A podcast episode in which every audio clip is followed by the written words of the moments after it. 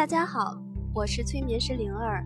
今天跟大家分享的是当众讲话的第八章，为无可挑剔的演说做好准备。成功演讲经典再现，俞敏洪在北京大学2008年开学典礼上的演讲。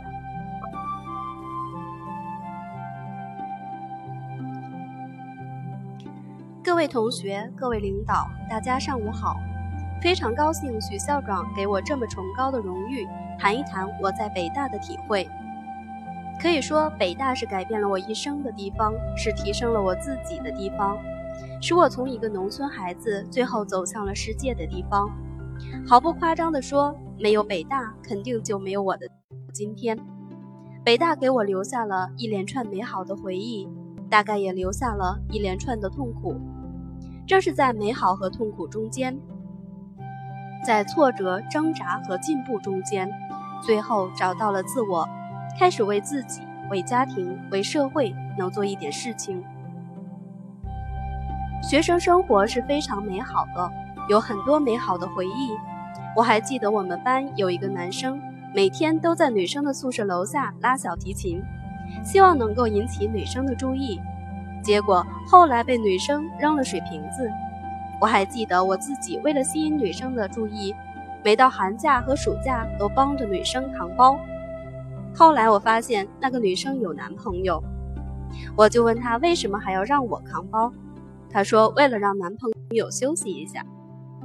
我也记得刚进北大的时候，我不会讲普通话，全班同学第一次开班会的时候互相介绍，我站起来自我介绍了一番。结果我们的班长站起来跟我说：“俞敏洪，你能不能不讲日语？”我后来用了整整一年时间，拿着收音机在北大的树林中模仿广播台的播音，但是到现在今天，普通话还依然讲得不好。人的进步可能是一辈子的事情，在北大是我们生活的一个开始，而不是结束。有很多事情特别让人感动，比如说。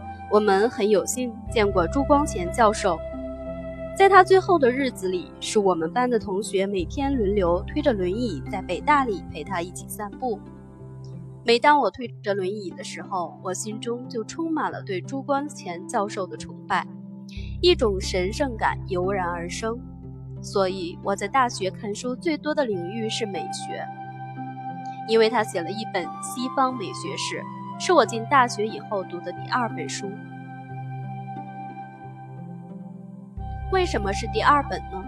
因为第一本是这样的：我进北大以后走进宿舍，我有个同学已经在宿舍。那个同学躺在床上看一本书，叫做《第三帝国的兴亡》。所以我就问了他一句话：我说，在大学还要读这种书吗？他把书从眼睛上拿开，看了我一眼，没理我。继续读他的书，这一眼一直留在我的心中。我知道进了北大不仅仅是来学专业的，要读大量大量的书，你才能够有资格把自己叫做北大的学生。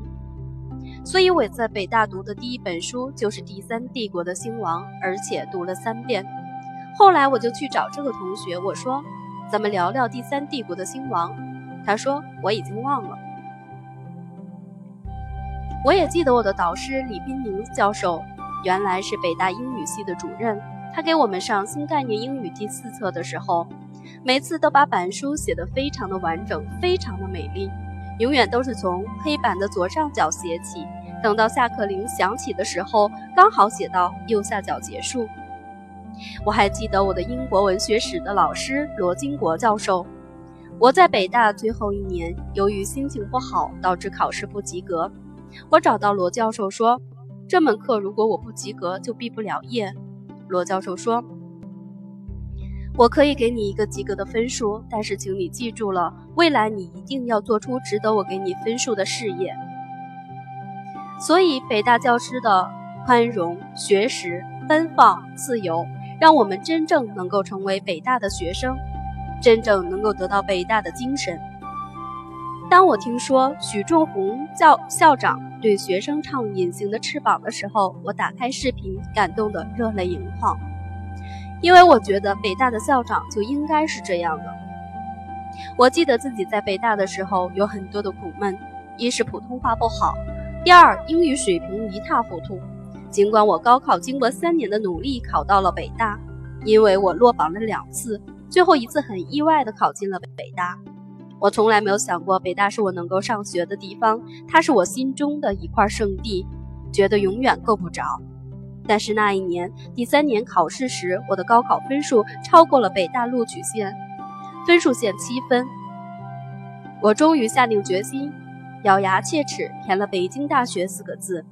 我知道一定会有很多人比我分数高，我认为自己是不会被录取的。没想到北大的招生老师非常富有眼光，料到三十年后我的今天。但是实际上我的英语水平很差。在农村，既不会听，也不会说，只会背语法和单词。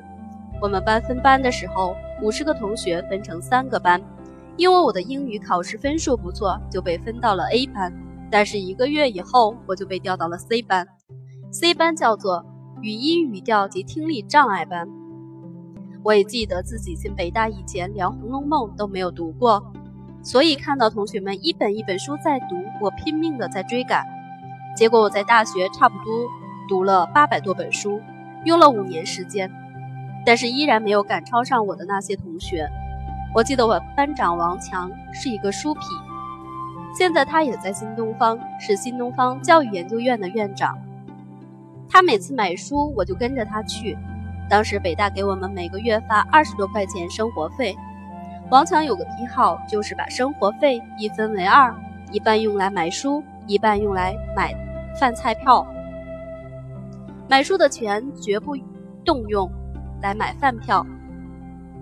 如果他没有饭菜票了，就到处借，借不到就到处偷。后来我发现他这个习惯很好，我也把我的生活费一分为二，一半用来买书，一半用来买饭菜票。饭票吃完了，我就偷他的。毫不夸张地说，我们班的同学当时在北大。真是属于读书最多的一个班之一，而且我们班当时非常的活跃，光诗人就出了好几个。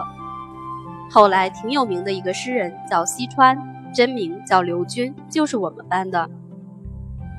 我还记得我们班开风气之先，当时是北大的优秀集体，但是有一个晚上大家玩的高兴了，结果跳起了贴面舞，第二个礼拜被教育部通报批评了。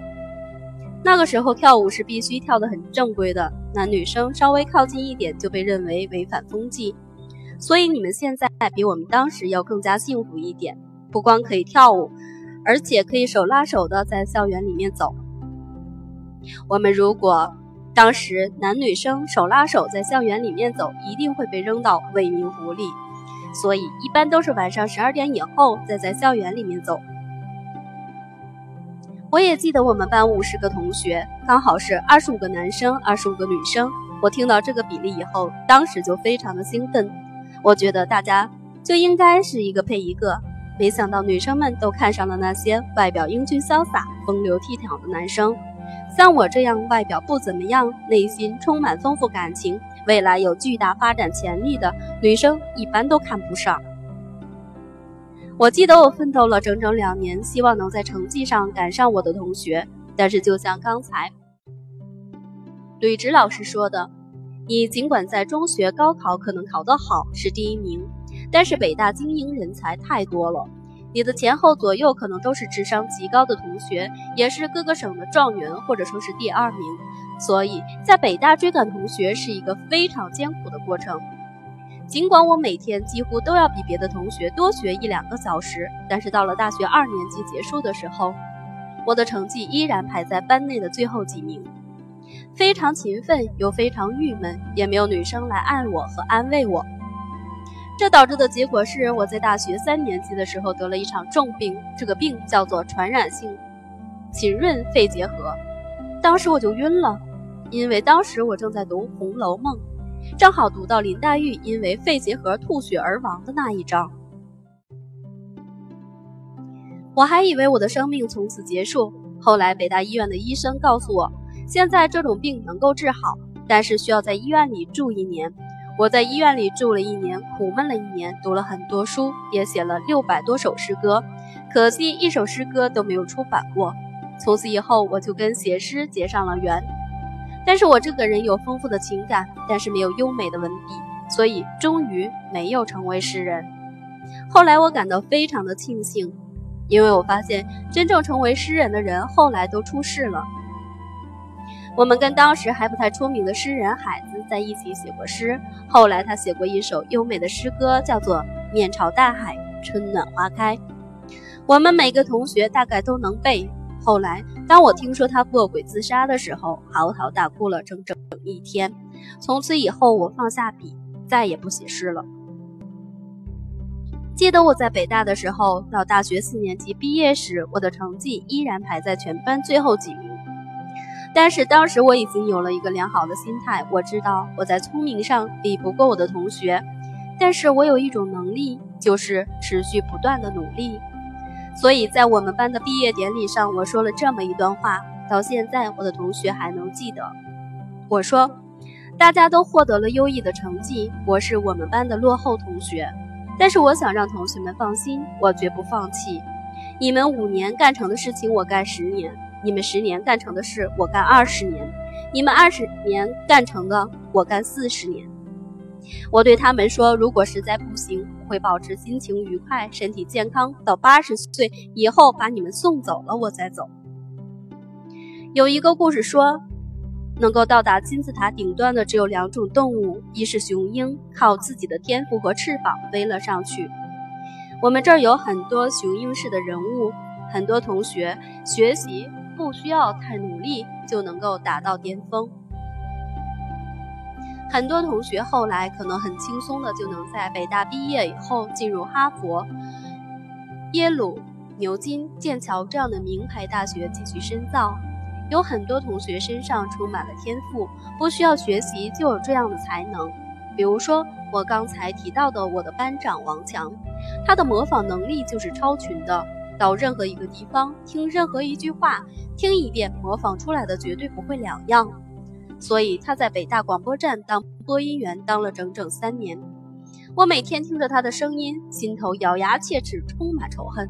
所以有天赋的人就像雄鹰，但是大家也都知道，有另外一种动物也到达了金字塔的顶端，那就是蜗牛。蜗牛肯定只能是爬上去，从底下爬到上面可能要一个月、两个月，甚至一年、两年，在金字塔顶端。人们确实找到了蜗牛的痕迹，我相信蜗牛绝对不会一帆风顺地爬上去，一定会掉下来再爬，掉下来再爬。但是同学们所要知道的是，蜗牛只要爬到金字塔顶端，它眼中所看到的世界，他收获的成就，跟雄鹰是一模一样的。所以，也许我们在座的同学有的是雄鹰，有的是蜗牛。我在北大的时候，包括到今天为止。我一直认为我是一只蜗牛，但是我一直在爬，也许还没有爬到金字塔的顶端，但是只要你在爬，就足以给自己留下令生命感动的日子。我常常跟同学们说，如果我们的生命不为自己留下一些让自己热泪盈眶的日子，你的生命就是白过的。我们很多同学凭着优异的成绩进入了北大。但是北大绝不是你们学习的终点，而是你们生命的起点。在一岁到十八岁的岁月中间，你听老师的话，听父母的话。现在你真正开始了自己的独立生活。我们必须为自己创造一些让自己感动的日子，你才能够感动别人。我们这儿有富裕家庭来的，也有贫困家庭来的。我们生命的起点由不得你选择出生在富裕家庭还是贫困家庭。如果你生在贫困家庭，你不能说“老爸给我收回去，我不想在这里待着”。但是我们生命的终点是由我们自己选择的。我们所有在座的同学过去都走得很好，已经在十八岁的年龄走到了很多中国孩子的前面去。因为北大是中国的骄傲，也可以说是世界的骄傲。但是到北大并不意味着你从此大功告成，并不意味着你未来的路也能走好。后面的五十年、六十年，甚至一百年，你该怎么走，成为了每一个同学都要思考的问题。就本人而言，我觉得只要有两样东西在心中，我们就能够成就自己的人生。第一样叫做理想。我从小就有一种感觉，希望穿越地平线走向远方。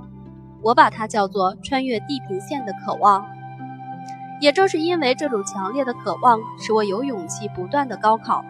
当然，我生命中也有榜样。比如，我有一个邻居，非常的有名，是我终生的榜样。他的名字叫徐霞客，当然是五百年前的邻居，但是他确实是我的邻居，江苏江阴的，我也是江苏江阴的。因为崇拜徐霞客，直接导致我在高考的时候地理成绩考了九十七分，也是徐霞客给我带来了穿越地平线的这种感觉，所以我也下定决心。如果徐霞客走遍了中国，我就要走遍世界。而我现在正在实现自己这一梦想。所以，只要你心中有理想、有志向，同学们，你终将走向成功。你所要做到的就是在这个过程中要有艰苦奋斗、忍受挫折和失败的能力，要不断的把自己的心胸扩大，才能够把事情做得更好。第二样东西叫良心。什么叫良心呢？就是要做好事，要做对得起自己、对得起别人的事情，要有和别人分享的姿态，要有愿意为别人服务的精神。有良心的人会从你具体的生活中间做的事情体现出来，而且你所做的事情一定对你未来的生命产生影响。我来讲两个小故事。讲完我就结束我的讲话，已经占用了很长的时间。第一个小故事，有一个企业家和我讲起他大学时候的一个故事。他们班有一个同学，家庭比较富有，每个礼拜都会带六个苹果到学校来。宿舍里的同学以为是一人一个，结果他是自己一天吃一个。尽管苹果是他的，不给你也不能抢。但是从此，同学留下一个印象，就是这个孩子太自私。后来，这个企业家做成功的事情，而那个吃苹果的同学还没有取得成功，就希望加入到这个企业家的队伍里来。但后来大家一商量，说不能让他加盟。原因很简单，因为在大学的时候，他从来没有体现过分享精神。所以，对同学们来说，在大学时代，第一个要点。你得跟同学们分享你所拥有的东西，感情、思想、财富，哪怕是一个苹果，也可以分成六瓣，大家一起吃。因为你要知道，这样做你将来能得到更多，你的付出永远不会是白白付出的。我再来讲一下我自己的故事，在北大当学生的时候，我一直比较具备为同学服务的精神。我这个人成绩一直不怎么样。但我从小就热爱劳动，我希望通过勤劳的劳动来引起老师和同学的注意，所以我从小学一年级就一直打扫教室、卫生。到北大以后，我养成了一个良好的习惯，每天为宿舍打扫卫生。这一打扫就是打扫了四年，所以我们宿舍从来没排过卫生值日表。另外，我每天都拎着宿舍的水壶去给同学打水。把它当做一种体育锻炼，大家看我打水习惯了，最后还产生这样一种情况：有的时候我忘打水了，同学就说俞敏洪怎么还不去打水？但是我并不觉得打水是一件多么吃亏的事情，因为大家都是同学，互相帮助是理所当然的。同学们一定认为我这件事白做了。又过了十年，到了一九九五年底的时候，新东方做到了一定规模，我希望找合作者。结果就跑到了美国和加拿大去寻找我的那些同学，他们在大学的时候都是我生命的榜样，包括刚才讲到的王强老师等。我为了诱惑他们回来，还带了一大把的美元，每天在美国非常大方的花钱，想让他们知道在中国也能赚钱。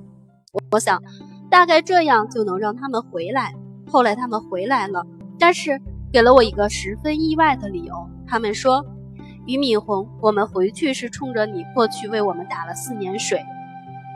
他们说，我们知道你有这样的一种精神，所以你有饭吃，肯定不会给我们粥喝。所以，让我们一起回中国，共同干新东方吧，才有了新东方的今天。人的一生是奋斗的一生，但是有的人一生过得很伟大，有的人一生过得很琐碎。如果我们有一个伟大的理想，有一颗善良的心，我们一定能把很多琐碎的日子堆砌起来，变成一个伟大的生命。但是如果你每天庸庸碌碌，没有理想，从此停止进步，那未来你一辈子的日子堆积起来，将永远是一堆琐碎。所以，我希望所有的同学能把自己每天平凡的日子堆砌成伟大的人生。最后，我代表全体老校友向在座的三千多位新生表示一个心意：我代表全体老校友和新东方，把两百万人民币捐给许校长，为在座同学们的学习、活动和成长提供一点帮助。